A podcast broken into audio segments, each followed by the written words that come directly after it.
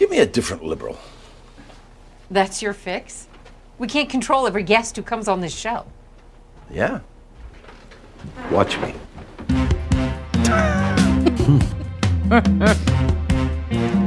This is the Extra Hot Great Podcast, episode two fifty-eight for the week of July eighth, two thousand nineteen. I am graphics package David T. Cole, and I'm here with pointed music cue Sarah D. Bunting. Television man, what's that supposed to mean? Leggy anchor woman Tara Ariano.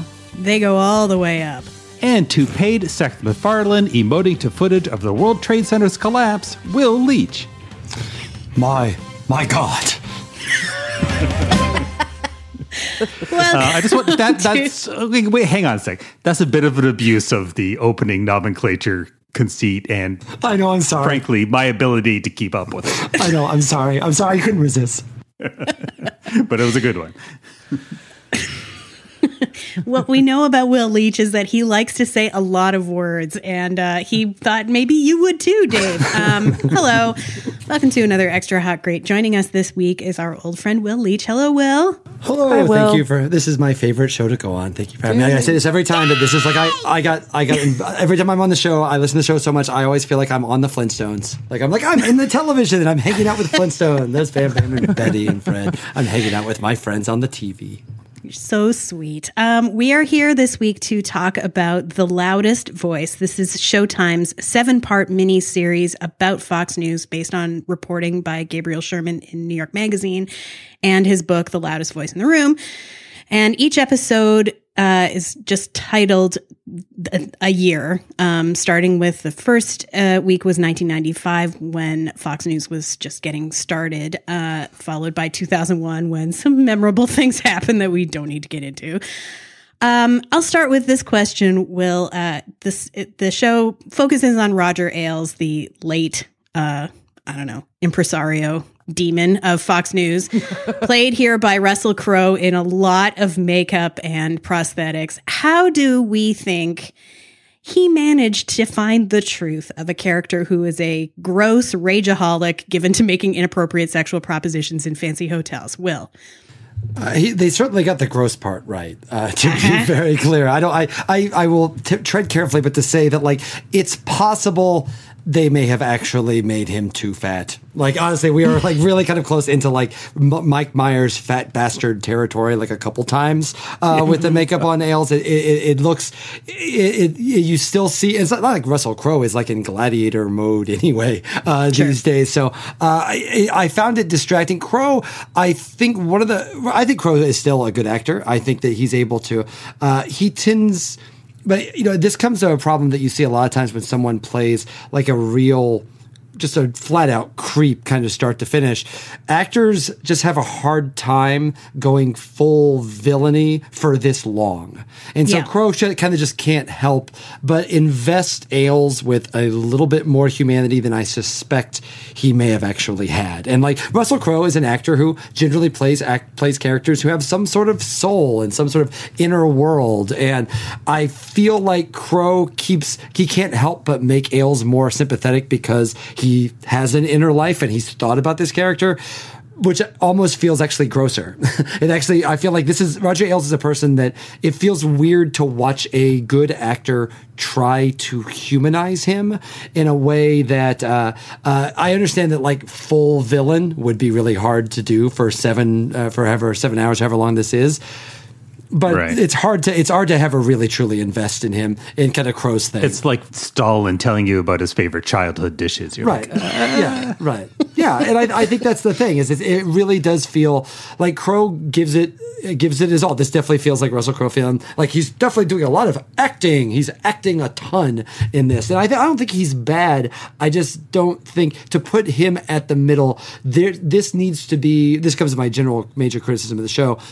It needs to be funnier. And yeah. I know that sounds weird. I know that sounds like a weird thing to say about something that obviously is serious as Fox News and serious as Roger Ailes, but it needs to have, like, you can't just play this like a straight, like, TikTok. Like, the it works in the book, it works fine in the book, but on a T V show uh, or in a series like this, it needs to have a more tongue-in-cheek angle. To, to and to, to it's hard because we also know all of these people and have, like, heard a lot of these stories. There needs to be more of an angle other than here's just the story of Fox News, and I don't think the show necessarily has it. Hmm. Yeah, I, I yeah, I, my problem was more that it seems like it's it's it's trying so hard for to be ponderous, you know? Like, I doubt that Roger Ailes was walking around the offices like delivering dialogue and aphorisms the way he does here, mm, but yeah, that was a note I had as well. Yeah, Sarah, I know Russell Crowe is, I believe, n- one of your not faves. How do you think he's doing so far? Um, I, I think he's fine. Like, Russell Crowe as a person is not necessarily my fave, but mm-hmm. he doesn't need to be. As an actor, I'm fairly neutral on him. I've also seen Mystery Alaska, like, multiple times. Right. So I'll just let myself out. I think he's fine. The accent is a little unsteady. Um, at least in the early going, but I didn't get any further than the early going. And um, here's why, partly what Will said, uh, that it has to have some other angle besides here are all these like sort of semi-winky, knowing um, references to the birth of Fox News and like the speaking and aphorisms. And the other thing is, and this is not specific to this, um, project. I think that this is true of a lot of projects like it, that uh, often the casting is like the most interesting thing mm-hmm. about it.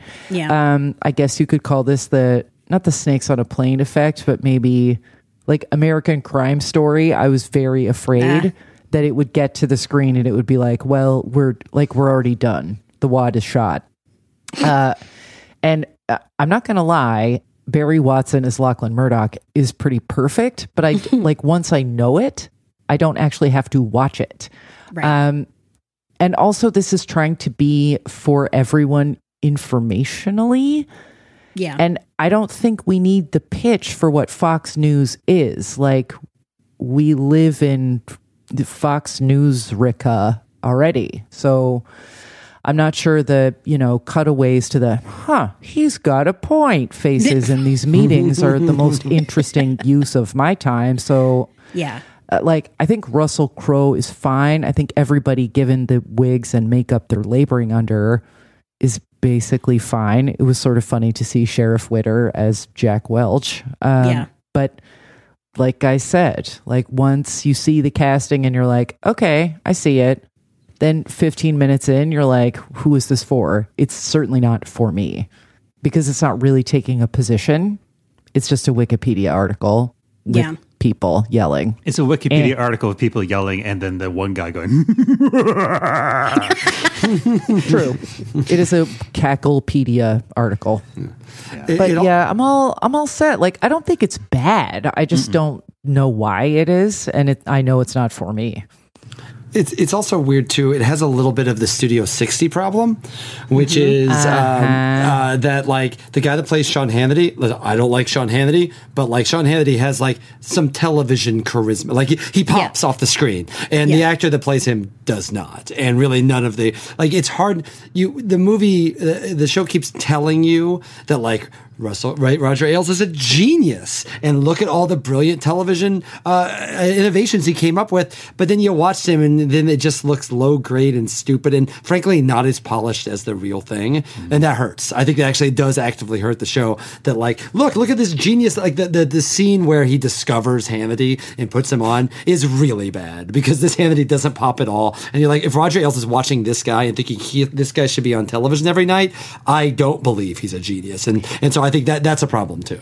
Yeah, it's like a Lifetime. I mean, it's a very obviously very expensive version, but in the sense of the way Lifetime unauthorized stories about past T V projects like have to very carefully get some facts wrong that people remember so they don't get sued. This was definitely true for the nine oh two one oh movie, but yeah, mm-hmm. it's it does have that feel. I I don't. I mean, it's not for me either. I, I guess, but in on the other hand, like I've watched all the H B O movies that are about recent history, like Game Change and Recount and Too Big to Fail and stuff. And this sort of feels of a piece with those, except it's it's so much longer. I don't know. Well, maybe that's that's an issue. It might have worked for me at feature film length, where it could be a little more elliptical and not sort of go over stuff that I already knew. Um, deleting Seth MacFarlane wouldn't help. I'm not going to lie about that. My God. My God. Swoon. Yeah. But should this have been a, a movie? Would it have been more yeah. compelling as a movie? I mean, Will, you write about yeah. both genres. What do you think? I think uh, Game Change is actually a good example. I think Game Change is pretty good. And one mm-hmm. of the things I think it really works about Game Change, look at Julianne Moore playing Sarah Palin. Contrast that performance with Russell Crowe here. Like, because there's a shorter length, because you don't, you're not, I don't know if I could have taken six hours of Julianne Moore as Sarah Palin.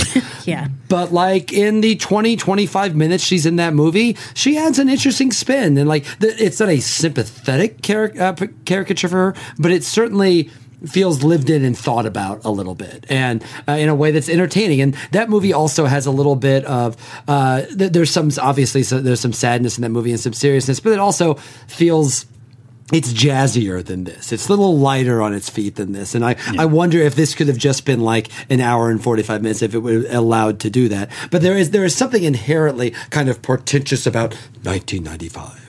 two thousand one. Yeah. Like, there's just something, yeah. something about that makes the story feel... I, it's obviously a big story. Fox News is a huge part of the planet. It's one of the reasons we live in this current hellhole that we currently live uh, right now. And so I'm not trying to, to devalue its importance, but certainly it doesn't feel like it has the gravitas enough to have earned uh, this sort of like...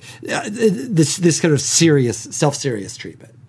Yeah, I had a similar note that it was like, you know, the line, people don't want to be informed, they want to feel informed. Uh-huh. That I was like, you're right. I don't want to be informed any further about this. I already do feel informed. And yeah. I'm not sure, at least in the first episode, that this level of self-regard was earned.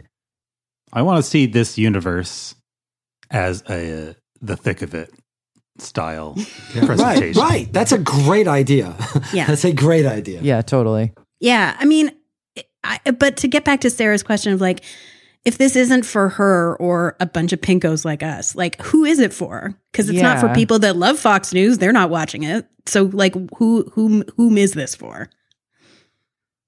Russell no one has Crowe an answer. fans, Russell Crowe fans. Uh, but like uh, this goes back to Sarah's thing initially. It's the casting, right? Yeah. It's the oh, hmm, Gretchen Carlson, Naomi Watts. I can see it. Like it feels, it feels like, and I think it's interesting too because I, you know, anytime you do something like this, I think this was the problem with Vice, right? The uh, mm-hmm. the the movie I did not think was very good at all because it felt so like. Smug and just so like it felt like the nightmare version of what this could have been, right? It felt like the the uh, the the when when people say they hate uh, uh, Hollywood liberals talking about uh, culture, Vice is what they're talking about. Yeah. This all, th- this doesn't really rise to that, right? Like I think that's one of the, like this feels like the idea of casting. Oh wow, what a good idea to to have Russell Crowe play this part, and but then it doesn't do anything more with that. It doesn't even like have the energy to be irritating. The the way that Vice was. And I think that's a problem too. Yeah. It's like, it's like the sense that, that, you know, a movie like The Post is about journalism, but it's also about our current day. Right. This is trying to be that too, except it's about the thing that it's about. Like it's not right, illuminating right. anything else. It's just itself. Like, the, you know, saying it's a Wikipedia entry is so, so true. It just feels, it feels very unnecessary. The only parts that I think actually work are the most horrible parts, which are the sexual assault, sexual coercion scenes, which really do feel like creepy and awful and claustrophobic in a, yeah. in a way that's very effective. But then it's like, but do I want this? Do I want to invite this into my home? Maybe I don't. And, th- and then they cut back to, then the next scene is him being a genius in the boardroom again. Uh-huh. And that, that, like, that's another problem. Yeah. Mm. Right. I also wonder if Rupert Murdoch is getting a comparatively flattering portrayal because he's still alive. A very cynical thought to have, but I did have it. Oh, uh, one final note from me. When they actually launch Fox News, it was so firing of the Death Star in angles and equipment that it couldn't have been. I mean, I realized the Death Star was basically a mixing board, but they really aped all the angles and and uh, timing of that. So I thought that was kind of funny. Yeah. So this thing is is transparent Emmy begging. Do we think it will probably work? Let's start with Will. I, I I don't sense I don't think so, and you guys might know this better than me, but it doesn't really feel like this is catching on. It's probably the best way to put it. It doesn't mm-hmm. feel like this doesn't feel like something that I don't I don't know anyone that's talking about this show. I yeah. don't think the reviews have been like particularly great. Now that's okay. Like that doesn't not necessarily that necessarily has to be for the Emmys, but it doesn't feel other than other than maybe. Hey, you know what? Isn't it cool that we can have Naomi Watts trying to get this Emmy? Uh, I, I don't actually see. I don't. I don't actually see it. Well, the other the other problem is going to be that it won't be for this year's awards. It would have to be for next yeah, year. That's like, is anyone still going to be talking about this in twenty twenty? I doubt it. But Sarah, what do you think? Um, I think if they had released it earlier in the year, maybe. But yeah. the other thing is like the Emmy categories now. Like um, Ryan Murphy can just run the table with True. mini in the miniseries category. So a lot of the um, prestige projects like this, um, Temple Grandin type of things that like you just vaguely heard of it, but yeah. nobody you know watched it. It was like mm-hmm. the Hootie and the Blowfish of shows, and yet it cleaned up at the Emmys because it had this category to itself. T V isn't like that anymore. Yeah. So I don't think it has a shot, and also its window is like over a year away, by mm-hmm. which time I'm pretty sure everyone will be like, oh, that thing, it might get nominated, it won't win. Also, nobody wants to go in Roger Ailes' hugging machine. You just you don't want to be there. Oh. It's time to go around the dial. First up, Tara. Dave. Oh my God. What? Um, nothing. Nothing. That was a perfectly fine thing to say. Um, Divorce is back on H B O for its final season. It's been so long since it was on that in the in the premiere, which was um, last week, they uh, they show us Frances, the San- Sarah Jessica Parker character, like being broke. She used to live in this beautiful old house in Hudson. Now she's in this like kind of okay apartment in what seems to be Inwood. And I'd totally forgotten like why she was poor. I was watching on a screener, so I didn't get previously. And like, oh yeah, her art gallery burned down. But it was eighteen months ago. Like, why would I ever remember that? There's been five thousand T V shows since then. But her kids are still weird. Now her son is a senior in high school and has decided he doesn't want to go to college, which I is probably just as well since no one can afford it. So I don't know why she's fighting him on this so hard. And also, I guess this is just a thing on H B O this summer. Like all of the prestige show kids don't want to go to college. The other common storyline with Big Little Lies is that Nick, who is the Tracy Letts character, is in jail on financial fraud charges, and the victims of his schemes are pissed and taking it out on his wife, who's played by Molly Shannon, who is still great. Also new this season, Frances has a boyfriend named Henry, played by James Leisure or Leisure possibly, who is adorable. And the show is fine. This was created by Sharon Horgan, who created Catastrophe with Rob Delaney and starred in it as well. It's it, but she has not been involved in it, I don't think, since season one. And every season has been shorter. And um, I don't totally buy these showrunners' ability to dramatize what life is really like for formerly wealthy people who are now suddenly in their fifties and surprised to be broke. Um Like Frances eventually gets a job as a managing director at like this weird urban bird charity that's run by a brother and sister of like the children of the whoever started it. But we're supposed to believe this pays her bills, like living even in the outermost reaches of any New York borough, which I don't. And we also get a reminder from her that she used to work in corporate recruiting. Like she wouldn't just go back to doing that, whether she found it unfulfilling or not, with two kids in high school and about to go to college. Like, whatever. What's more interesting about this show is that it, the season, is that it's happening at all, which it does for a variety of political reasons that Ben Travers outlines in a post on IndieWire from a couple of weeks ago.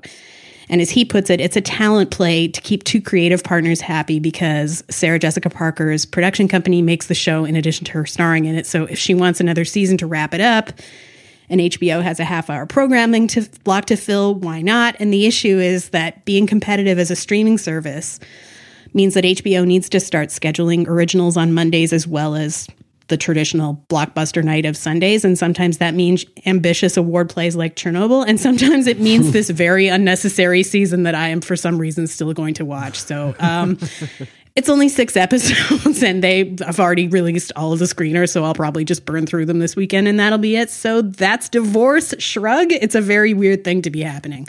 Tara. Yeah. Would you like to file for divorce? Divorce. Yes.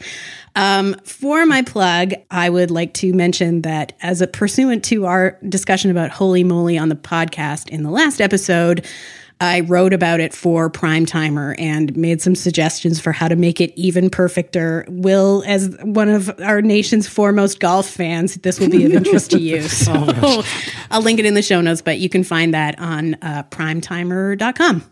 All right, Will, what do you got? I feel obliged to point out I do not, in fact, like golf. There's, there's, she's being ironic there. I don't like golf. Golf is bad. Golf is a waste of land. Will loves um, golf. I don't like golf. Stop it. Stop it. Golf loves uh, Will. No, it definitely doesn't do that. Uh, I want to talk uh, uh, my, uh, on the dial about uh, the U S Women's National Team. I'm still very excited about their awesome win uh, on Sunday. I wrote a big piece for New York Magazine this week, kind of writing about how Uh, how inspiring their, their win was, how like they feel like very much of the generation uh, of the era, in that, you know, now our, our there was a long time where like your Michael Jordans of the world and your and your Tiger Woods and your Derek Jeters, they're talking out about political issues was the last thing they wanted to do. Yeah, they didn't want to mess up uh, all the money they made and all of their success and popularity. And now, like, I have to say, one of the things is like this team was obviously really fun, and if they would have, as I wrote in the piece, if they would have done nothing but like drink shitty vitamin water and do like ad reads for Equifax, they still would have been awesome. But the fact that they didn't, and the fact that they had this that that, that there were all these fights with Trump, that no one wants to go to the White House, has actually it feels it feels like it's something that is particularly inspiring and particularly of this moment. Speaking of that, one of my favorite moments on television in quite some time was when Fox News did a Fox News. Hey, have you heard about Fox News? Big story. Uh, they had they did a live shot outside of a sports bar in Lyon, France, where the final was held. And the minute that everyone in the sports bar realized that Fox News was doing a live shot, they all started yelling, "Fuck Trump! Fuck Trump! Fuck Trump!" Which was a funny, because I always encourage drunk people in bars to start chanting vulgarities the minute they are on live television. You, we owe it to people to do that, uh, but no matter what it is, preferably about Trump, but whatever your vulgarity pleasure, I encourage you to do that. Uh, but also the fact that it so upset Trump, who, it turns out, is somewhat sensitive, uh, that he actually has lashed out to Fox at, at Fox News over Twitter over like three or four times since that. And the Washington Post reported it was specifically because of that. So thank you for the to the U S Women's National Team for being awesome, for winning, for upsetting Trump, and uh, just just generally uh, brightening up uh, an otherwise dreary golf-laden summer. um, I hate golf. I want to be clear. I don't like golf. Um, my plug, uh, I wrote about that in the new issue of New York Magazine. Uh, I wrote about Kevin Durant, who just signed uh, with uh, with the Brooklyn Nets, and they're into the, the sports stuff in New York Magazine. Uh, I, of course, have my regular newsletter, uh, tinyletter dot com slash William F Leach. It is free. It's one of them free newsletters. Just links to everything I write every week. And season three of the Will Leitch Show uh, on S I dot T V, which you can find on Amazon. It, it does return in September. Uh, we Our guests last year included Heidi Gardner. Heidi Gardner was our last guest. We had David Cross, who was kind of there. So I, will, I, will, I will give him that. It was the one time I've ever done an interview where I thought, wow, the air conditioner is really loud in this studio. Uh, that was the first time that had ever happened. But Reed Scott was on. Sean Astin was particularly great. Uh, J- Jason Jones, uh, Andre Holland. It was, a, it was a really, really fun season. We are doing season three in September. You can find, catch up on all the archives on uh, Amazon and on S I dot T V. Sweet. Yay. Sarah D. Bunting. So I plunged into The Handmaid's Tale. I was like, all right, well, let's just see. Um, and now I'm caught up. So I guess I'm watching season three. Eh. Um, it's I'm having the same issue that I had with it uh, as as of the end of last season, which is that it is good. And there is some interesting casting here in the third season. And I definitely want to see where it goes. I just want it to get there faster. Some of these fifty-four minute episodes could be forty-two minutes if they would cut out the superfluous shots of Elizabeth Moss staring disgustedly into the middle distance. Oh, God. She's a handmaid in Gilead. We fucking get it. Yeah, she's like, not happy. Got it. Yeah, check. N- nor am I with this. Like, Moss- somebody move those balloons out of the background. Come on, guys. Silence that kazoo. There's a beach ball on the hanging wall. Jesus.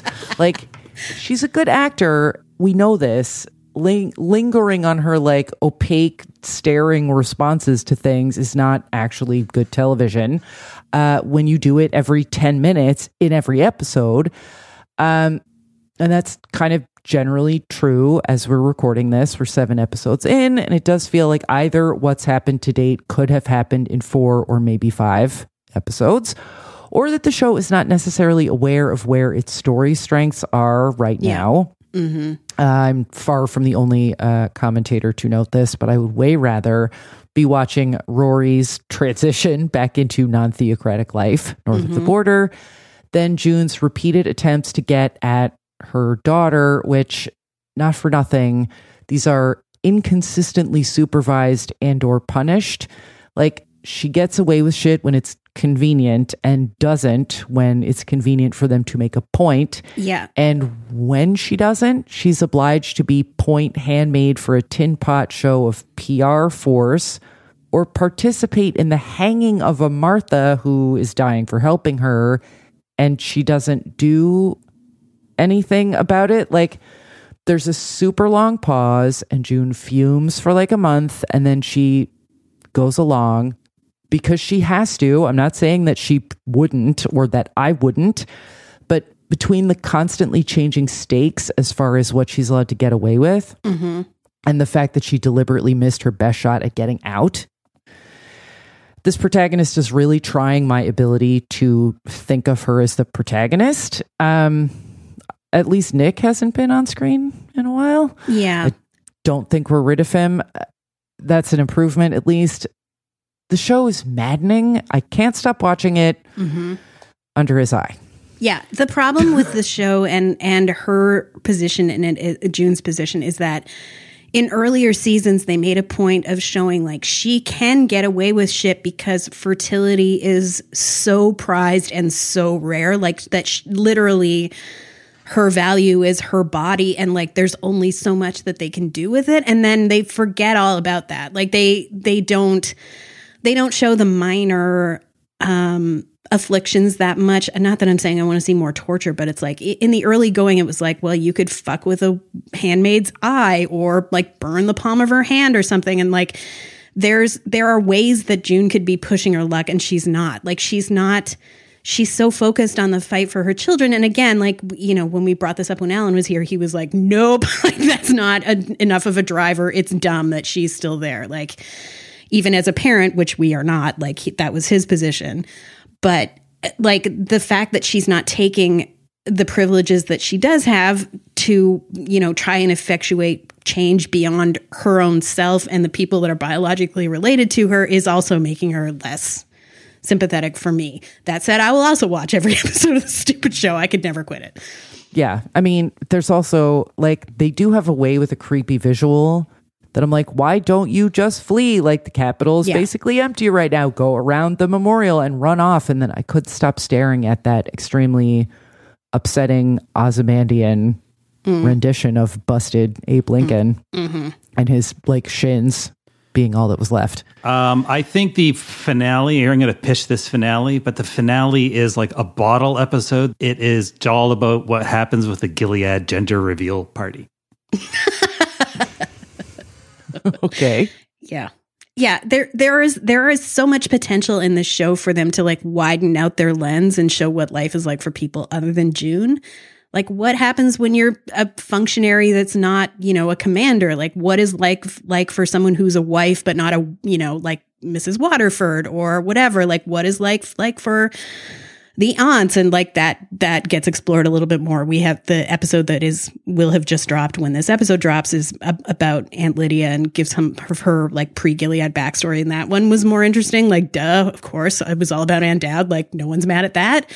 Right. But it, it just needs to it needs to figure itself out, because this is this is, is so maddening. Like, you're right. It's yeah. Very well, and the one about, you know, she and Missus Lawrence go for a walk, like the, and I'm always like a little flipped out by the fact that Missus Lawrence plays the lady who was accused of killing her, grandma. her grandmother to uh-huh. death. Yeah. On like Law and Order. Yeah. Like, you are at one of maybe five other people who would consistently be like, oh, it's, you know, grandma yep. killing girl mm-hmm. from Law and Order. Yep. And she's quite a good actor, and that episode was interesting, but then, you know, it's the Walt effect. Like she's, yeah. Missus Lawrence is having a meltdown and June is like petting the wall and listening to Hannah's laughter. And it's like, I, you know, it's not that this isn't realistic, but no, realistic but it's just, we've always seen this fifty other times. Yeah. Like, like there's yeah. no momentum. Yeah, grab exactly. her or don't. You know what they haven't seen? It's a boy. What does the cake look like? For my plug, um, I was going to plug the upcoming episode of Mark and Sarah Talk About Songs, which is a ranking episode of ten thousand Maniacs in My Tribe. But I would also like to introduce episode Bounty Hunt. I will explain why I'm looking for this at a future time, but I am looking for an episode of Beretta. It is season four, episode four, ironically four oh four.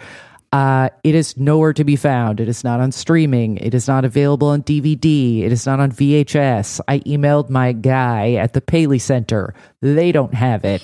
He is going to his sources, but folks, if you can find me, season four, episode four, featuring Dennis Quaid as, I believe, a sex worker, oh, a twenty-five dollars Amazon gift card, or some other gift card if you don't choose to support Amazon. I'm with that. If you can find me this episode in watchable form, I'm not talking about you reenact it with popsicle sticks, although I may have to accept that.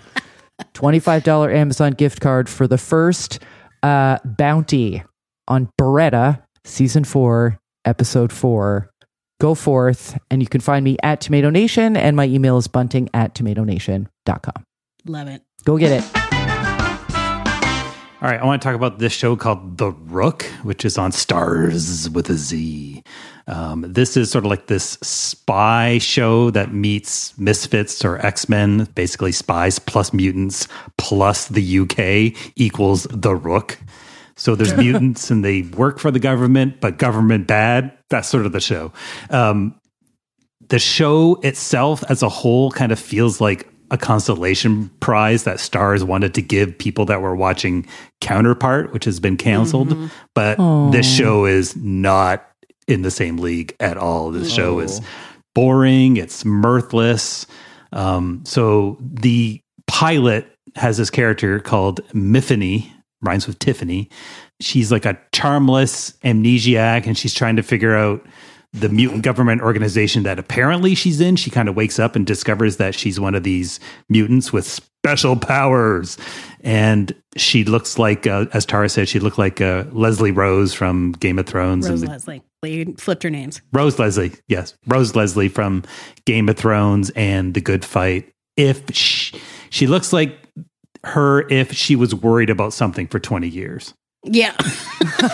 um, so, I watched the show, and the show is boring, and I saw two episodes and we're like, eh, I don't need to see anymore. And then for this, I just looked up The Rook because I wanted to find out. I wanted to double check it was on Stars because I was having a senior moment. And so then I discovered this is based on a novel. And then I started reading about the novel, and the novel sounds super great and fun. Like the novel involves vampires and sentient mold things and just a whole bunch of crazy shit, including this like Belgian secret centuries old Frankenstein-y cult that's doing all this weird shit in the U K. There's nothing like that in the show. And there's not even a hint that they're going there in the show. It's like Stars bought this novel and it's like, well, what can we afford to do here? Yep. I guess we'll just have, you know, a couple agents that have special shocking electric powers, or, you know, can move metal or whatever, you know, heroes-esque things they can do. And then we'll just dispense all the fun stuff. And even if this is not the case, even if they do get crazy in, like, say, episode four, like, you can't introduce your show's concept in episode four anymore. Like, mm-mm. That is not the way T V works. Like, you at least have to do that, you know, forty-second minute something weird just happened. Oh, this show isn't just about, you know, like, this show feels like Luther's subordinates as they go off, do busy work while Luther's doing the main job that you see yeah. on screen. Like that's this show so far, except that one of the characters can use electricity. It, it's, anyways, the novel, the novel sounded goofy and weird enough. And the novel apparently is kind of funny as well and absurdist.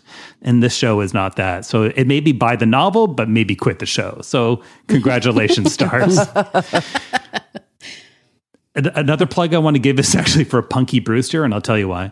Um, we recently redid our... Oh, my neck. My backyard, uh, our backyard. It belongs to Tara, too, even though she never goes back there. Um, no, I don't. I had an, a really old ice box that I found in an antique store in Texas. I bought it for like thirty bucks. I put it in the backyard, and thanks to Punky Brewster, I went and I took the hinges off so you can't trap yourself in the fridge and die. So I just wanted to thank uh, Punky Brewster for that life lesson. Uh, I, and, and Jesse Murray, who presented that episode for the canon. Uh, for my plug, I just want to say this week on the Patreon Extra Extra Hot Great Podcast, we are doing a network fantasy draft as suggested by one of our listeners. He has like itemized what we have to do. We're going to take an anchorman. We get to pick two sitcoms and this and that. And we're going to sort of take turns. And then people will, I guess, eventually vote on who has the best fantasy network at the end of that. So for our Ooh. Patreon supporters, once again, thank you very much. Uh, look forward to that on Friday.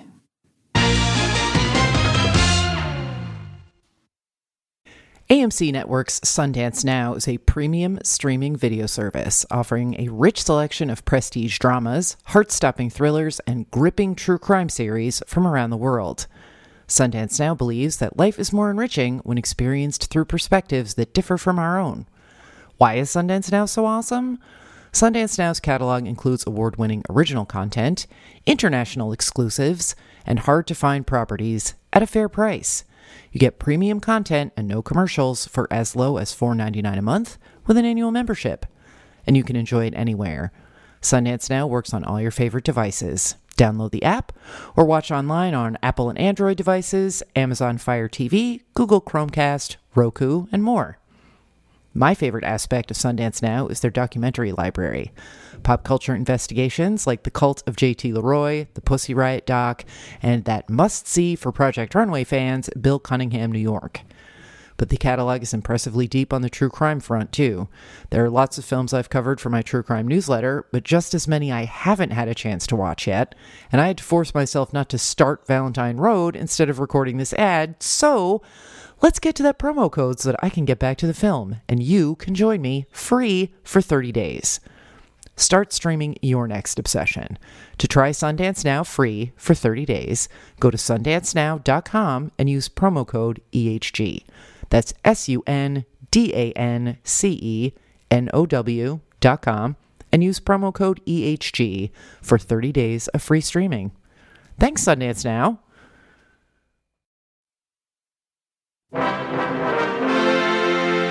It is time for the canon. Will Leitch presenting today. Take it away, Will. Okay, well, I am uh, presenting episode five or part five of O J Made in America. The uh, I'm pretty sure this is the first time an Oscar winner has been has been uh, uh, submitted to the canon. So this is this is the EGOT of uh, of these things. Um, so you should know that uh, I consider O J Made in America uh, a masterpiece, and I know that I do, and I do, and I've earned that designation because I wrote about it two months before it came out for New York Magazine, and the headline writer put the word masterpiece in the headline, even though it was not, in fact, in the piece. So next thing you knew, every ad for it said, a masterpiece, Will Leitch, New York Magazine. So I damn well better consider it a masterpiece. So I watched it again for the first time uh, since it came out in, in early two thousand sixteen, or or as I should really just say, pre-November two thousand sixteen. And uh, after watching the entire, entire show, not just at part five for this episode, for this uh, show, I'm relieved to say it is still a masterpiece. Now you should know, I do consider it a movie. I have the Gersh Unleashed podcast. We talk about movies. I picked it as the best movie of two thousand sixteen. And if you don't think it's a movie, I would counter with the fact that it won an Oscar. So for the sake of this show, though, I had to use one of the episodes. So I went with number five, the final episode, for two reasons. One, it is the final episode with all that comes with that, but mainly two, it is the most standalone, self-contained of all of them because it gets into the part of the story we probably all know the least, what happened with O J after the trial.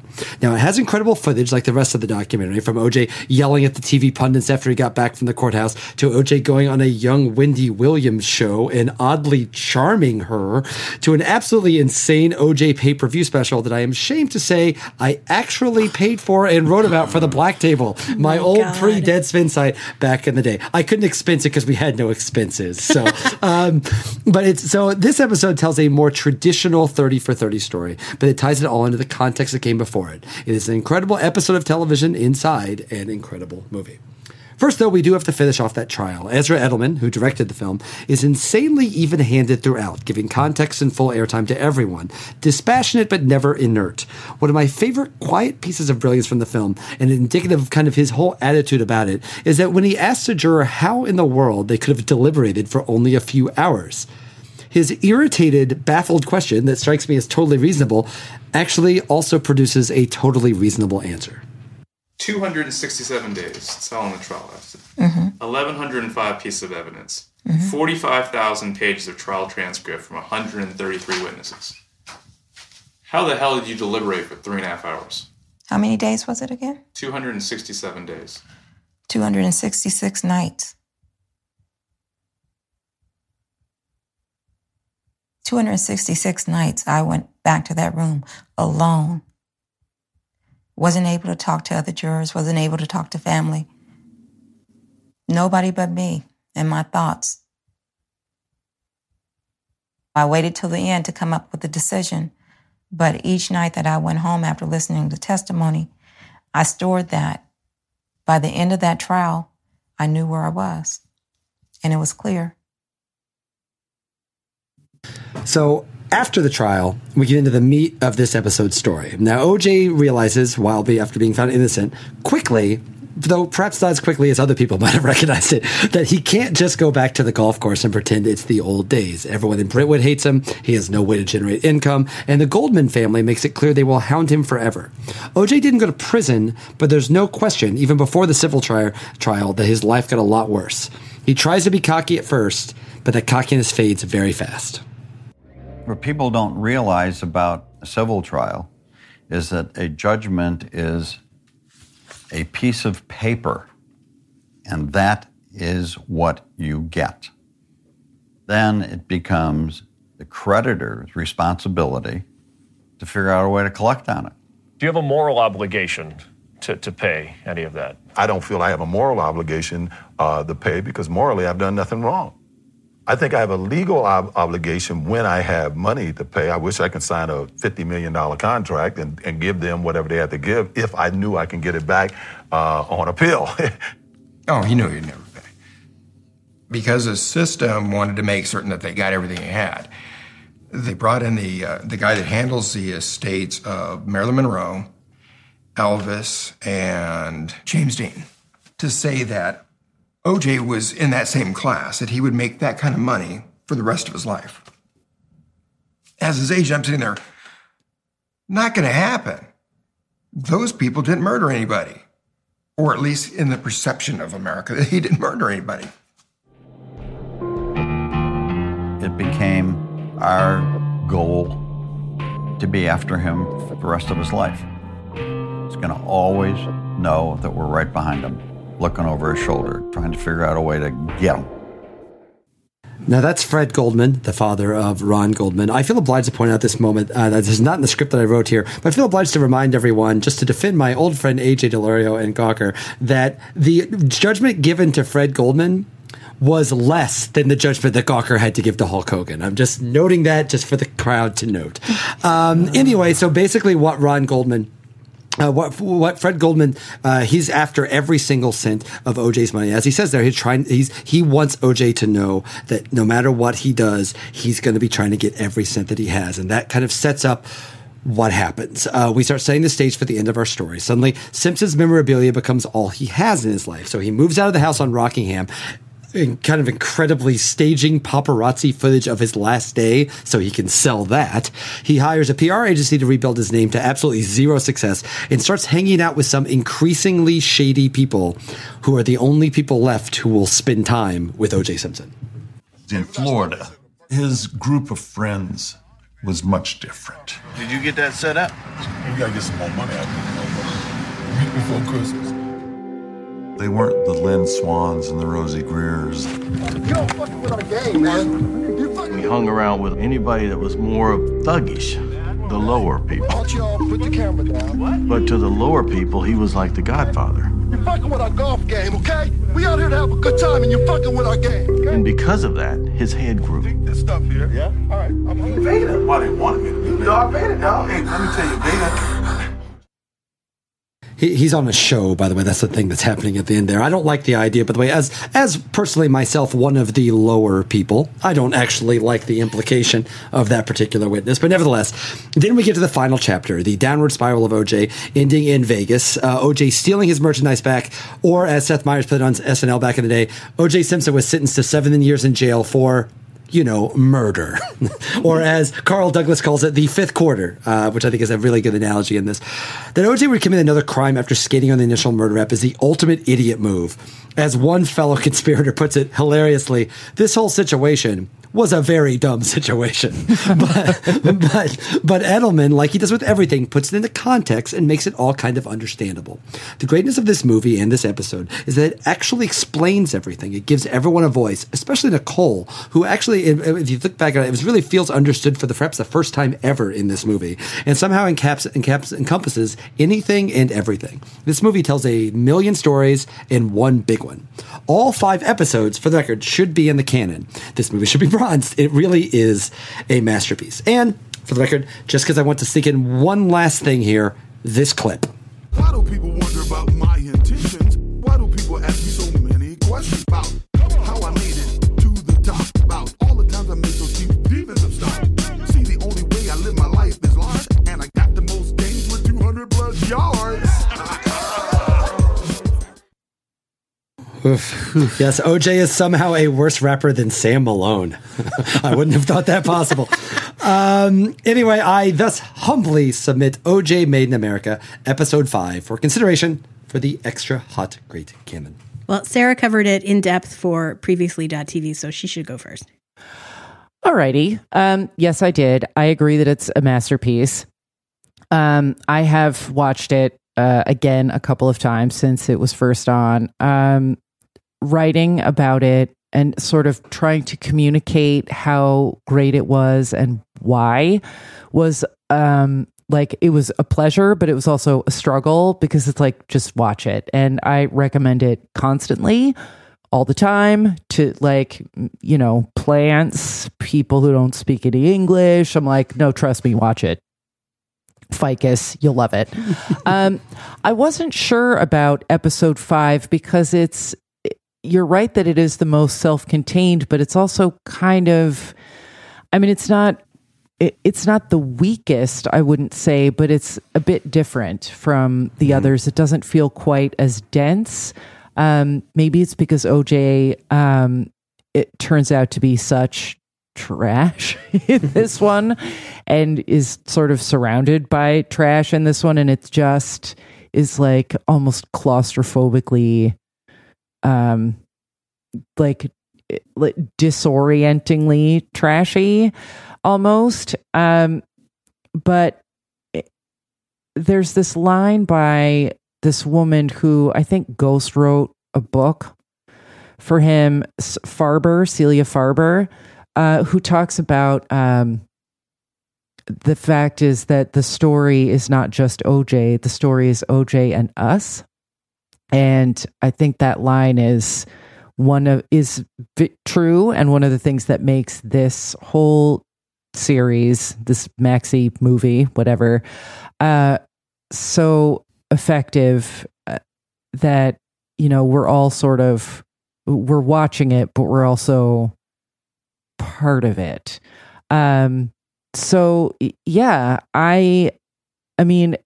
To say that rewatching episode five is enjoyable is not quite right, but it's also, I remember when I first, when I got the screeners and I first started watching it, I remember just thinking that uh, like I could tell almost immediately that I was witnessing um, something great, like a, a great document.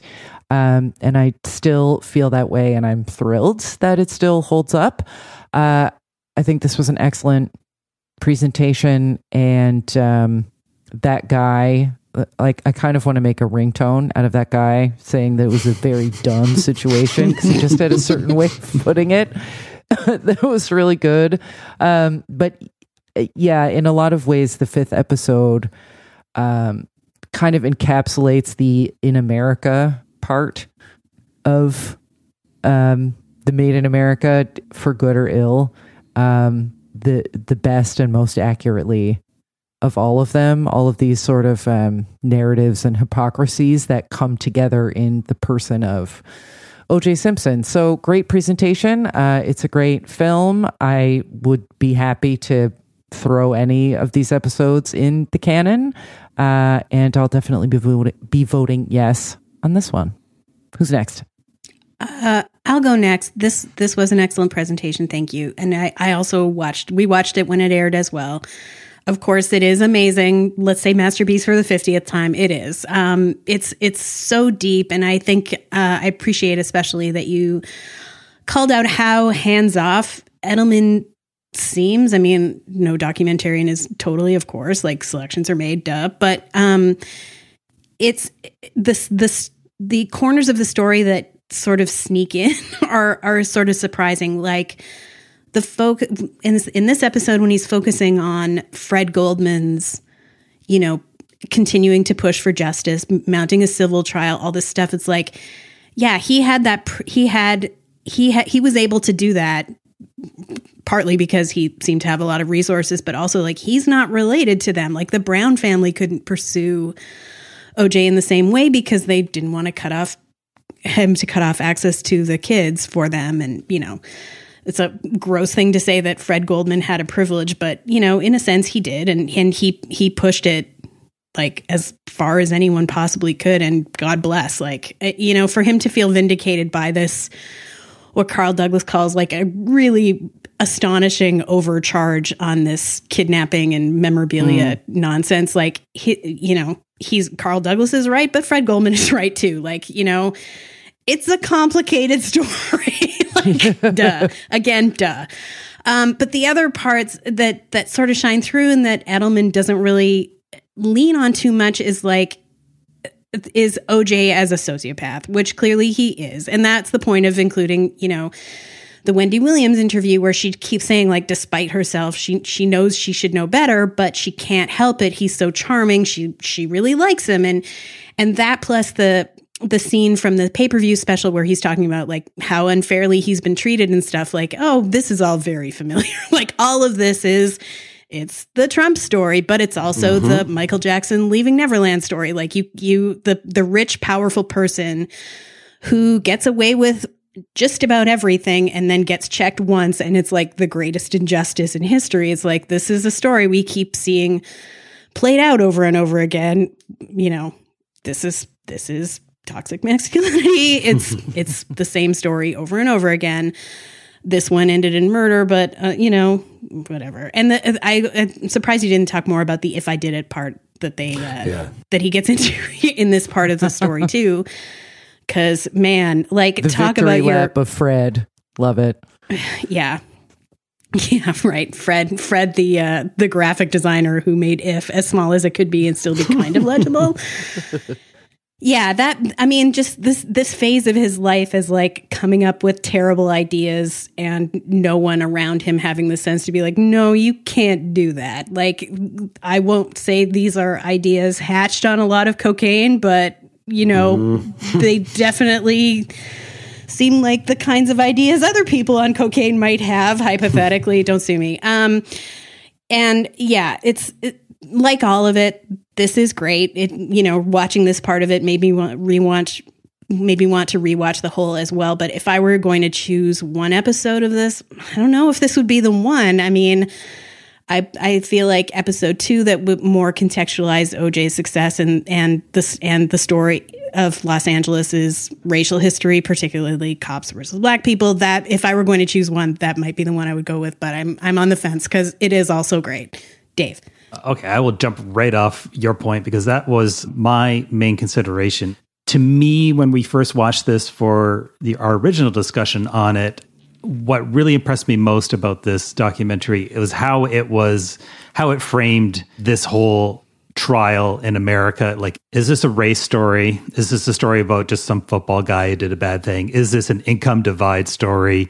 Is this a story about payback for Rodney King? Like, there's all these really bigger questions that surrounded the O J trial. You know, that was an anthropological dive into America via O J Simpson. That was, at for me, at the heart of why everybody's calling this project a masterpiece.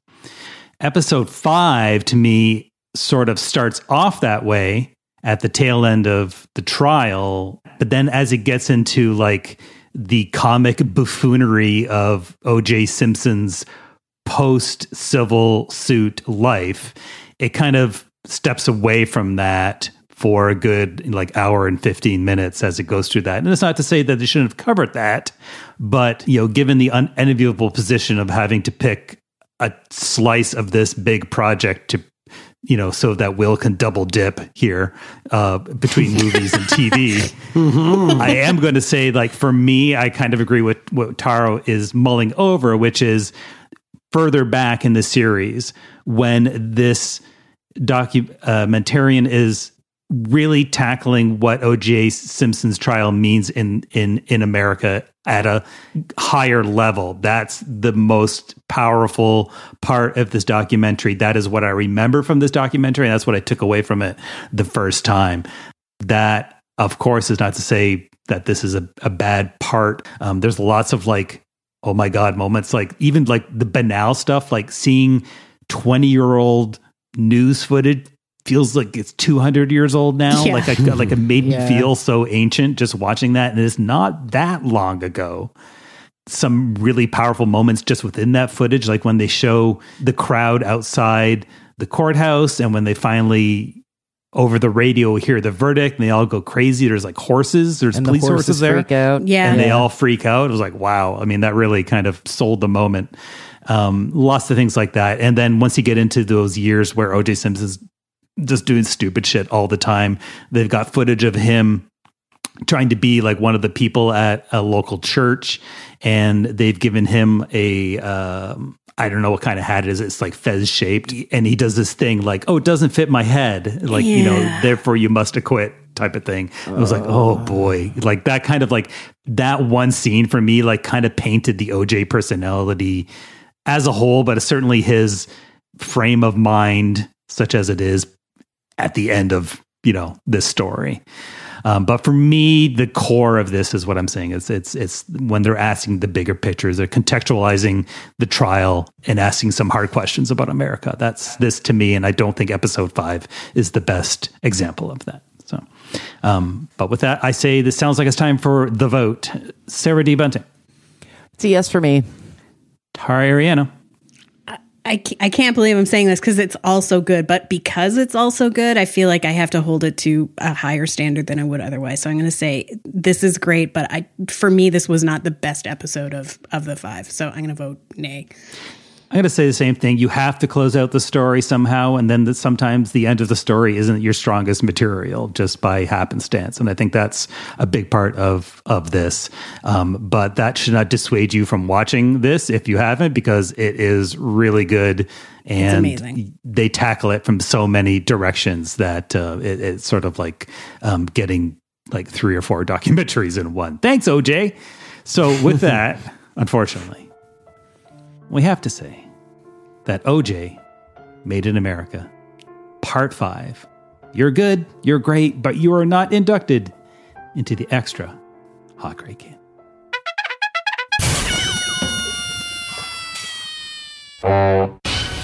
Americans love a winner. Yup. And will not tolerate a loser. Nope. It's time for Winner and a Loser of the Week. Sarah has the winner. I sure do. It is Stranger Things, breaking a four-day viewing record, according to Netflix's, granted unverified, but Netflix's reporting. Uh, funny semi-related story. Um, my husband and I, we actually do love each other. So when I tell you that we brought each other to a Mets game for our anniversary... L- look, we we sat near Pete Alonso, who is like the only thing that's good about the team right now, as you may have read on read on Twitter recently. Um, so it was Stranger Things night, oh. which only meant that there were like factoids about Stranger Things and like, you know, Gaten Matarazzo is a big Mets fan and and had to hang from the rafters upside down. Costumes, yeah, there was a, and like related something about someone who had the same character name. Like there was a McNeil, and there's also a McNeil in the Mets. Anyway, there were people who were in costume, and apparently there's some like plant creature thing that looks like a vagina flower. Yeah, I guess. Yeah, sure. That's from season. Don't one. watch it. Couldn't yeah. tell you. Mm-hmm. Demigorgon. Mm-hmm. Oh, okay. So, so there's a guy in the. in the crowd with a mask of this creature on. And uh, they show him like in the second inning. Um, and then he's sitting behind someone during one of the quizzes after like the fifth inning. And then uh, the final callback was that there was the kiss cam. And then they put this guy in his little flower vagina mask on the kiss cam. And I was like, I think this is even funnier if you watch the show, but whoever did this runner, like, look, the City Field people have to make their own fun at this point because on-field product, not cutting it. But anyway, yay, Stranger Things. We enjoyed that, and uh, Netflix can enjoy this viewing record that apparently is a thing. Not that we have any way to gauge it. And loser of the week?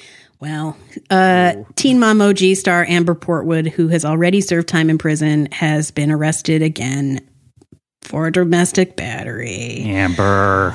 Amber. She was doing well. She had this boyfriend, Andrew. They had another baby together. This she was like one of the few that didn't have another baby again, like right away. And he was apparently holding this baby when she allegedly hit him. So not great. And Amber. This right after Janelle, the other hottest mess of teen momdom who gets in trouble with the law second most, Uh, just got back custody of her kids after her husband apparently murdered their dog because it took a nip at one of their kids. So, yeah. Uh, Teen Mom franchise continues to be the fucking darkest. Um, but, yeah. Uh, ba- extra bad news for Amber. Uh, speaking about extra bad news. Do you know what time it is, Dave? I, I think I do. I think it's non-regulation game time. It is. Woo!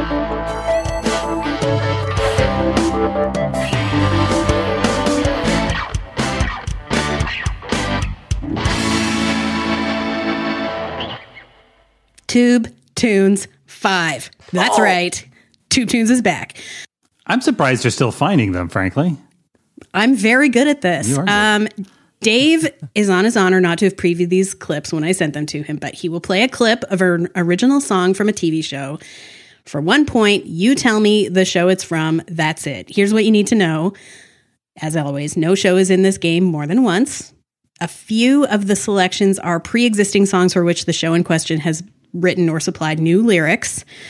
And for those who listen to this podcast with their kids, one of these is extremely filthy, though your kids probably won't know what the specific terms are or what they mean if you but don't want to have to ex- wrong. If you don't want to explain it to them, um, maybe listen to this game without them. Uh, just a suggestion. Sorry. I'm not a parent. uh, all right. Uh, let's throw it to Big E to see who goes first. We will start with Sarah. All right. So let's go Sarah, Will, Dave. All right. Are you ready to play Tube Tunes five? Yeah. Yes. yes. Please play clip one. Heads are round, bellies are squishy. Look at the toes, like so many curls and shrimp. Are they ticklish? Are they jigglish? Can they be tricked? Can they be chucked? Which ones will move? Which ones will talk? But more important, which ones can dance? Oh, who will be Baby of the Year?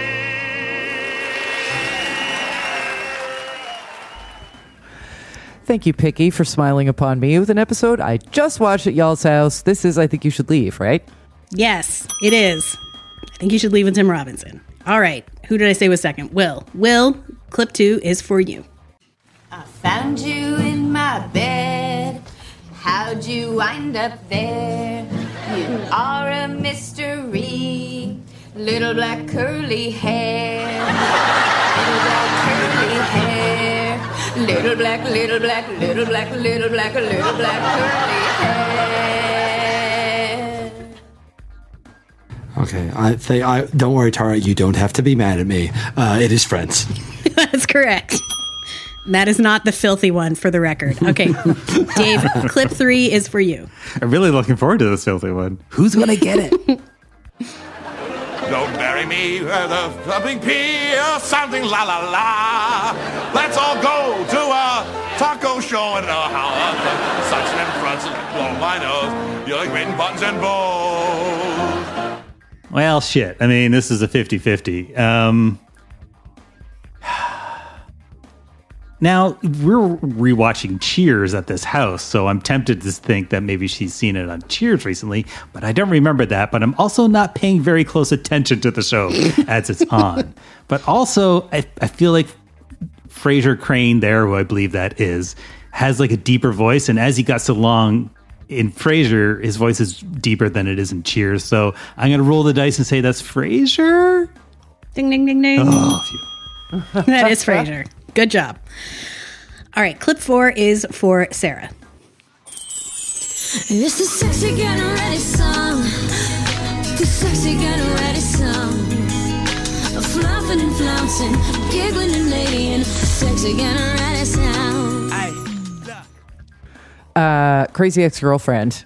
Ding, ding, ding. I'm shocked we never had that before in a Tube Tunes. Yeah. Did we really I, never? I do keep track. We have not.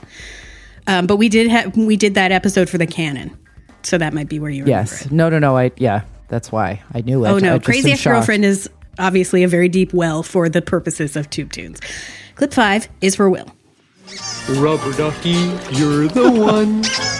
You make bath time lots of fun. Rubber ducky, I'm awfully fond of you.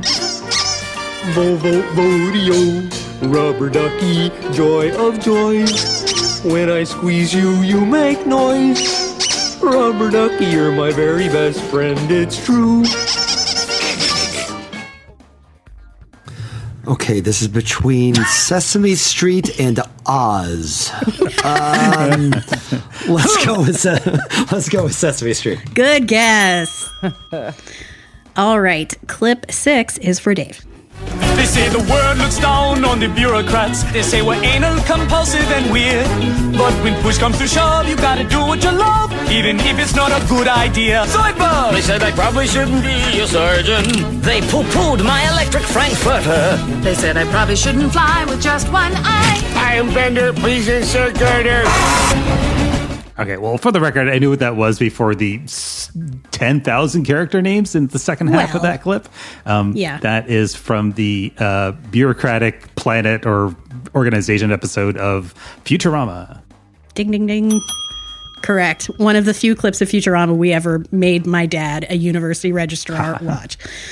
Because relatable. Okay, uh, clip seven is for Sarah. Put your doubts to the side, get his ass in the bed. Even if it's whack, you can still get some head. Go for it, go for it, go. Ho for it, ho for it, ho. Do you want that dick or no? You better go for it, go for it, ho. That's not the filthy one either. It's a really filthy game. Oh boy, I do not know ho, so I'm going to say Orange is the New Black, because why not? No, that's a good guess. That's not correct. Does anyone know? Mm, um, I don't know. Pose? No, that's Insecure. Uh, okay. Oh.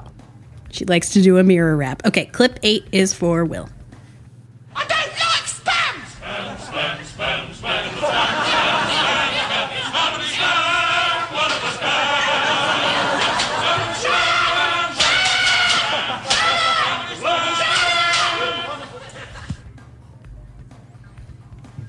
Uh, is that Monty Python?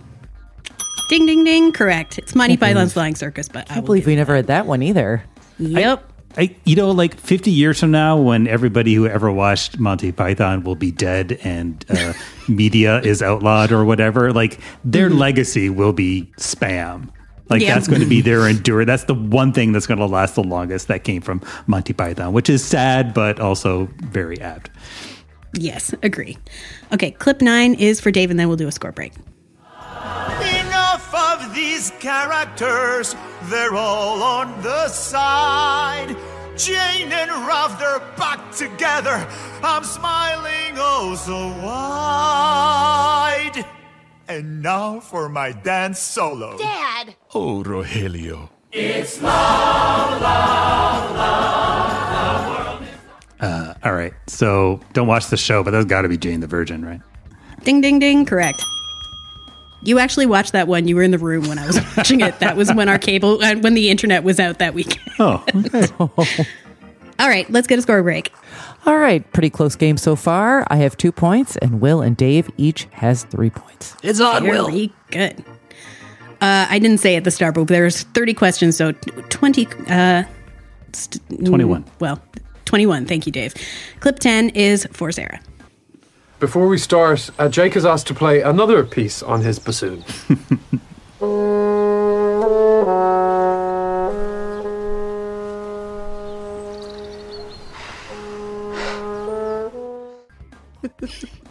Oh, Fleabag. You can get an extra Tara f- point if you remember what that song is called. Oh, geez. Mm. Oh, uh, is it called Claire? Don't say it. It's not for you. Oh, well, it right. sounded like something you, goes over Dave to the Dave can group. Have it. I don't know. So go okay, ahead, Dave. Go. Oh, I, is it called Claire?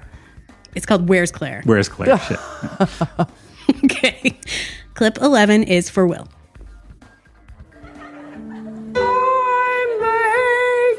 Uh-huh. Milk machine. Everybody hates me now for doing what I'm told. He was trying to be bold. Why can't people keep their willies out of home? Oh my god. Is that the filthy one? Nope. Ah! Uh, I don't know. Oh. I'm sorry. That's Mister Dave Show. Knows. Mister Show. That is Mister Show. Oh, I must what have forgot. I must have forgot that during the airless David Cross interview. Fair enough. I'll note about this one um, because I had to look it up when I was recapping Better Call Saul last season, and he sang uh, "The Winner Takes It All" with Michael McKean. Mm-hmm. And there's also a clip online of Bill Oden- uh, Bob Odenkirk singing "Take Me Out to the Ball Game" at a. I forget if it was a White Sox or Cubs game. Cubs, Cubs, oh. He has gotten way more tone deaf than he used to be. He could actually follow a tune back in the late nineties, but yeah, no more. That, that talent has left him. All that well, yelling. The, the Cubs game circumstances may involve carrying a tune in a bucket of beer, so. Fair enough. All right, clip twelve is for Dave. Write me alone, Bill Clinton, a whitewater loan. Waited oh so long. I, wow, I really feel like that, that one's been in this game before. Um, nope. But I trust your record keeping, uh, but that's just me. Uh, news radio. Ding, ding, ding. Correct. Last time it was uh, when Johnny comes mar- It was yeah, the gays in the military. That's right. Yeah. Okay. Uh, okay. Clip thirteen is for Sarah. For every lad'll wander just to have his last. And when they see a pinto rise, they raise a glass. Hello! And grow about the wantonine. They dance a reel as the troopers go over the lee. Because there's Kenton Keene, and there's Aberdeen. And his name is Muckle as they strap the bogey wogey. A root, a toot, a root. I don't know. So... Outlander. Ding, ding, ding. Whoops, sorry. I did not mean to press that button. That wasn't me being a, a jerk. Was it really? Yeah, it was Outlander. Wow. Yeah, you got it. Nice. I mean, she says Aberdeen. She's singing Boogie Woogie Bugle Boy with uh, special lyrics that she's brought back from the twentieth century. Good job. Clip fourteen is for Will. I bike, I bike, I bike. Yeah. I lock, I lock. Oh. Solo play B Bs, fifty percent off vibrators at Vibrand. sixty-nine notifications. First, I tweet, I tweet, I tweet, I tweet. Oof. Uh, girls. I don't know. That's a good guess, but not correct. Uh, that, Anyone? I know it. That's yes. Uh, oh wait, I think I know it. Is it Broad City? Yes, it okay. is Broad City. Mm-hmm. Originally, I shit, but I couldn't find that one. uh, okay, clip fifteen is for Dave. It's Friday night. I'm gonna get drunk. I'm gonna get laid. I'm gonna be late on Monday. Ugh. Can I hear that once more, please? Dave? Yes. Sure. No problem, Dave. It's Friday night. I'm gonna get drunk. I'm gonna get laid. I'm gonna be late on Monday. All right. Educated guess. Uh, it sounds like Amy Sedaris. I'm gonna say Strangers with Candy. Oh! It was Amy Sedaris, but that is not correct. Shit. What is it? It's from At Home with Amy Sedaris. Oh, see, oh. I didn't. I thought the character sounded more like her character from Strangers with Candy, who was a complete well, mess. Well, she plays a lot of characters yeah, on that show. Yeah, all right. This one is named Ronnie Vino. She's a wine wholesaler. Damn. Oh, well. Okay, clip sixteen is for Sarah. I think I'm in again. It's like a utopia for black people. Yeah, but seriously, shut the fuck up. You won't get followed when you try to shop. You can't wear your hoodie and not get shot. No white folks to cross the street in fear. No trigger-happy cops or scared cashiers. That loan application can't get turned down. You're always approved in Negro Town. This is amazing. I know, right? Uh... Key and Peele? Ding, ding, ding! Another excellent guess. Clip seventeen. Spread Eagle. Is for Will. I wish I could lay your arms down and let you rest at last. Wish I could slay your demons, but now that time is past. Wish I could stay. Your stalwart standing fast, but I'm standing in the rain. I'm just standing in the rain. Yeesh. Uh, uh, Glee. R I P your mentions, Will. People oh, are going to be mad at that reaction. Yep. I'm sorry. Glee. I don't know. Anyone else? Buffy. That's Buffy the Vampire Slayer. Clip eighteen is for Dave, and then we'll do another score break. You just say you'll cut tax maps. Don't be elite, Pete. Kiss your fat baby, Amy. Set yourself free. Don't be European, Ian. Say screw France, Lance. Maybe the Germans, Herman. The Dutch, the Swedes. Subsidize a bus, Gus. Don't be pro-choice, Joyce. Not too much sex, Rex. Take it from me. Uh, is that Veep? That is Veep. Ding, ding, ding. All right. All right, let's get another score break. Let's do. Still quite close, but uh, the lead has shifted somewhat. Will has three points, and Dave and I are tied with five points. Mm. Woo! Good job, everybody. It's Bunting. Outlander. Let's play clip nineteen for Sarah. If I'm being honest, it was all very harrowing when the invite came for an evening of caroling. I don't like singing, I'm not much for conversation, and the combo of the two gave me such hesitation. I took a little something just to dull all the edges. Either that or I was certain to be jumping off the ledges. I'm really quite sorry, but I'm going to admit it. I'm really so sorry. If I could, I would quit it. But the fact of the matter is I did a little cocaine tonight.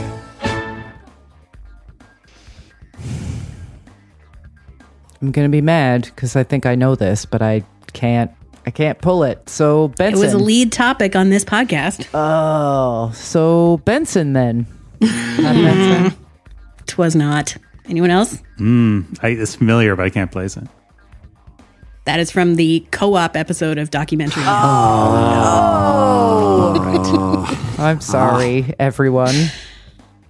I I, de- I debated between this one and the brown and the beige, but I thought this one was more memorable, and I was wrong. uh, clip twenty is for Will. I've been slumping all season, but now I found a reason. I struck on a love that is true. I used to play the field. I used to be a roamer, but the season's turning around for me now.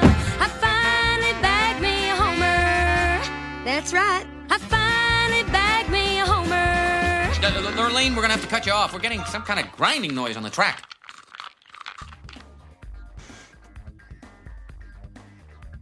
Uh, again, either uh, The Simpsons or Oz. Uh, I'm going to go with The Simpsons. That is correct. It was Oz. Is that the one? That's the only one that Matt Groening wrote? Is that that one? Yes. Yeah. Okay. Yep. Uh, clip twenty-one is for you, Dave. Mm-hmm.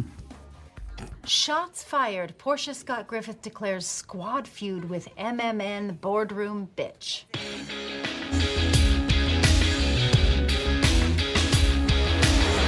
Now, now. You know you better watch this, bitch. I've had enough of your ish, bitch. I'm a famous and rich, bitch. So you better watch this, bitch. You know you better watch this, bitch. You know you better watch this, bitch. I've had enough of your ish, bitch. I'm a famous and a rich, bitch. You better watch this. Uh, okay, so that's from Great News. Ding, ding, ding. And that is like the most cringeworthy part of that show. I thought I hated that episode, and it does not work at all. It's really bad. It's not great. Yeah. But you got it, and yeah, that's what counts. That's the important part. All right. Clip twenty-two is for Sarah D. Bunting. You like what I got, but baby, don't test yeah. me. Don't test Put a towel down, cause the swag gets messy. It's messy. Now I'ma tell you what I'm about to do. I'm skeet, skeet, skeet all over all you. Over then I'ma you. sit back, watch you rub it in. Hey. Real Cosmo, girl, it's good for your skin. Hey. My next move, baby, beyond belief. Beyond Put belief. it on the toothbrush, girl, brush them teeth. Hey. All that G, hey. all that G. Tell you how it is. Tell you how it is. When you want it on your belly, when you want it on your belly, I'm running out to sneeze, I'm running out to sneeze. Oh. Also not the dirty one. The filthy one. Well, that's definitely not the dirty one. Uh, uh, I don't. I feel like I actually know this, but you I do. You do. Yeah. Do I? You one hundred percent uh, do. Uh-huh. Yes. Do I? Yes. Atlanta. It. No, that's a good guess. That's, uh, what is it, Dave? Frisky Dingo. Yes. Oh, oh my God. Tequil. Of course. Um, all right. Clip twenty-three is for Will. Across the void we come a-warping. Across the fields of the stars we soar. We pledge to land and sun. sun. Spaceship, and when at last our mission's finished, in duty homeward shall we fly. Our glory cannot be diminished. Back to the heavens in our mighty spaceship.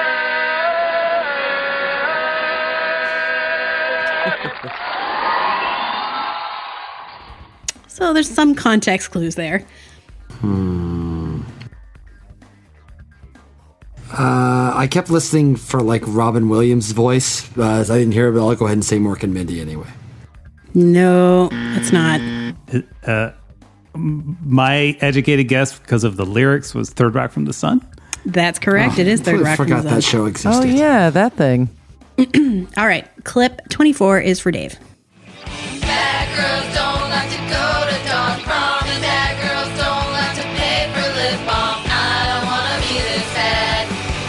I don't wanna be this bad. Hey, bad, bad, bad, bad. Uh, don't know. I think I heard the word prom and sad, so I'll say Daria.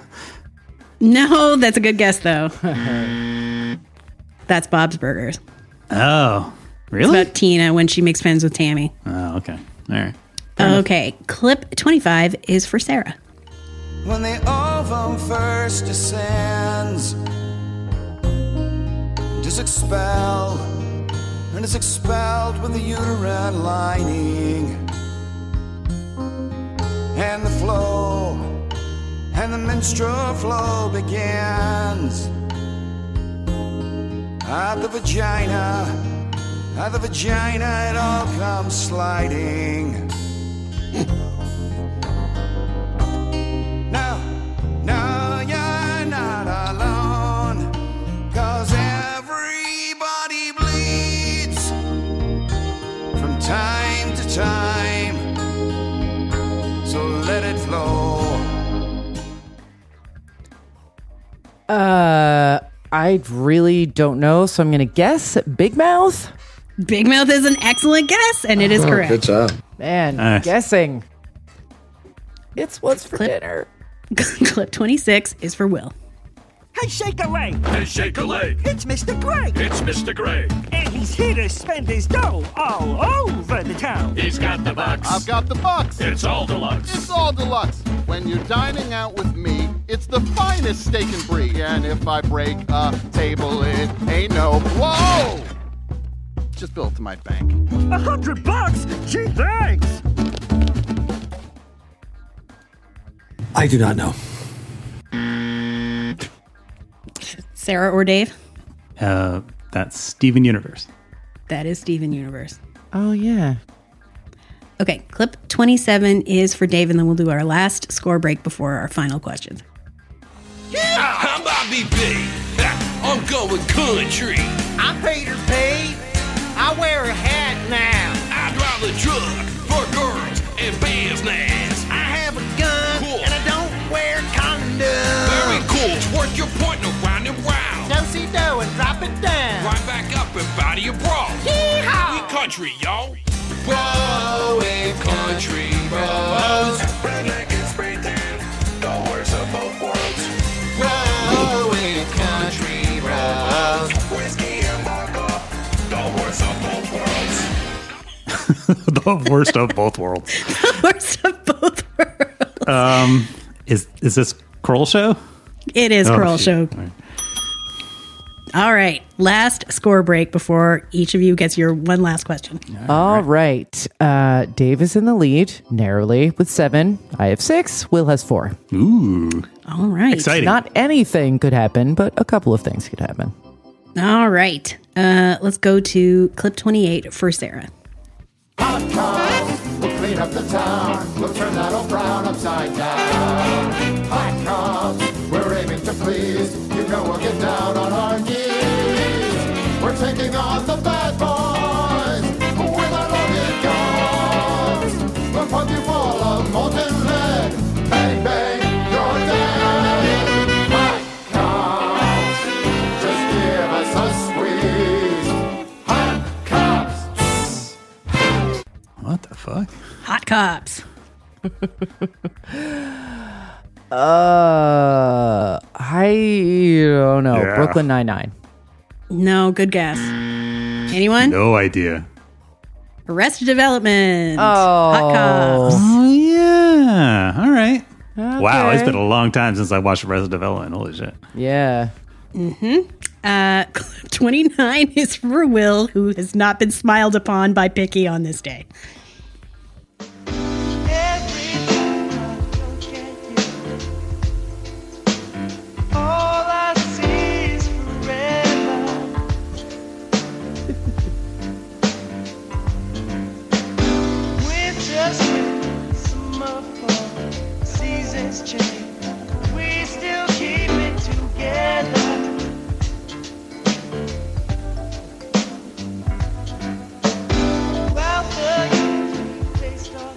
I guess you wrote this for you, huh?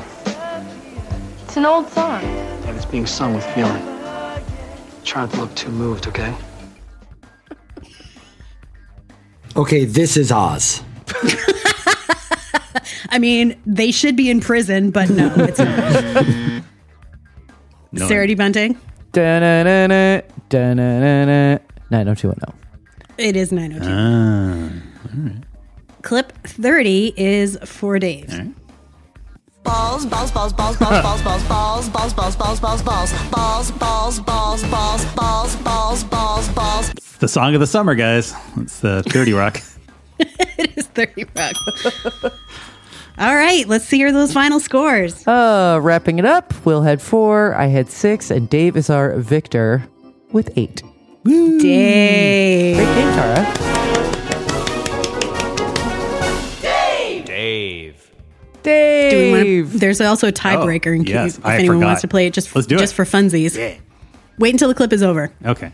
And then shout it out. And then shout it out. What's at stake? Uh, Tara will do your dishes know. for a week. Here we go. And it's raising us higher and higher. Raisins are from heaven, now we're raising hell. Higher and higher. Build the pickets higher, don't skip on that barbed wire. Higher. All right, so Sarah, um, you didn't get Frisky Dingo, and this is Frisky Dingo. Jason, do you want to take this one? Is it the Exticles? No. It's, no. No. Okay. no. It's All Clone right. High. It's Clone High. Clone High. Yeah. Which episode is that from? It's the Raisin from episode. From the musical. The musical episode where they're all smoking raisins. Oh. Well, that's it for another episode of Extra Hot Great. We gave you our fair and balanced assessment of Showtime's series, The Loudest Voice, before going around the dial with stops at Divorce, the U S women's national soccer team, The Handmaid's Tale, and The Rook. Will couldn't quite convert his O J Made in America canon pick for the extra point. We crowned winners and losers of the week. By the way, that was, do you like my little sports thing? I I, I looked it up. That's and good. Dave was the winner of this week's game time. Remember, we're listening. Ah. I am David T. Cole, and on behalf of Tara Ariano. Balls. Sarah D. Bunting. This whole situation was a very dumb situation. And Will Leitch. One more time for good time's sake. My God. Thanks for listening, everyone. And we'll see you next time right here on Extra Hot Great.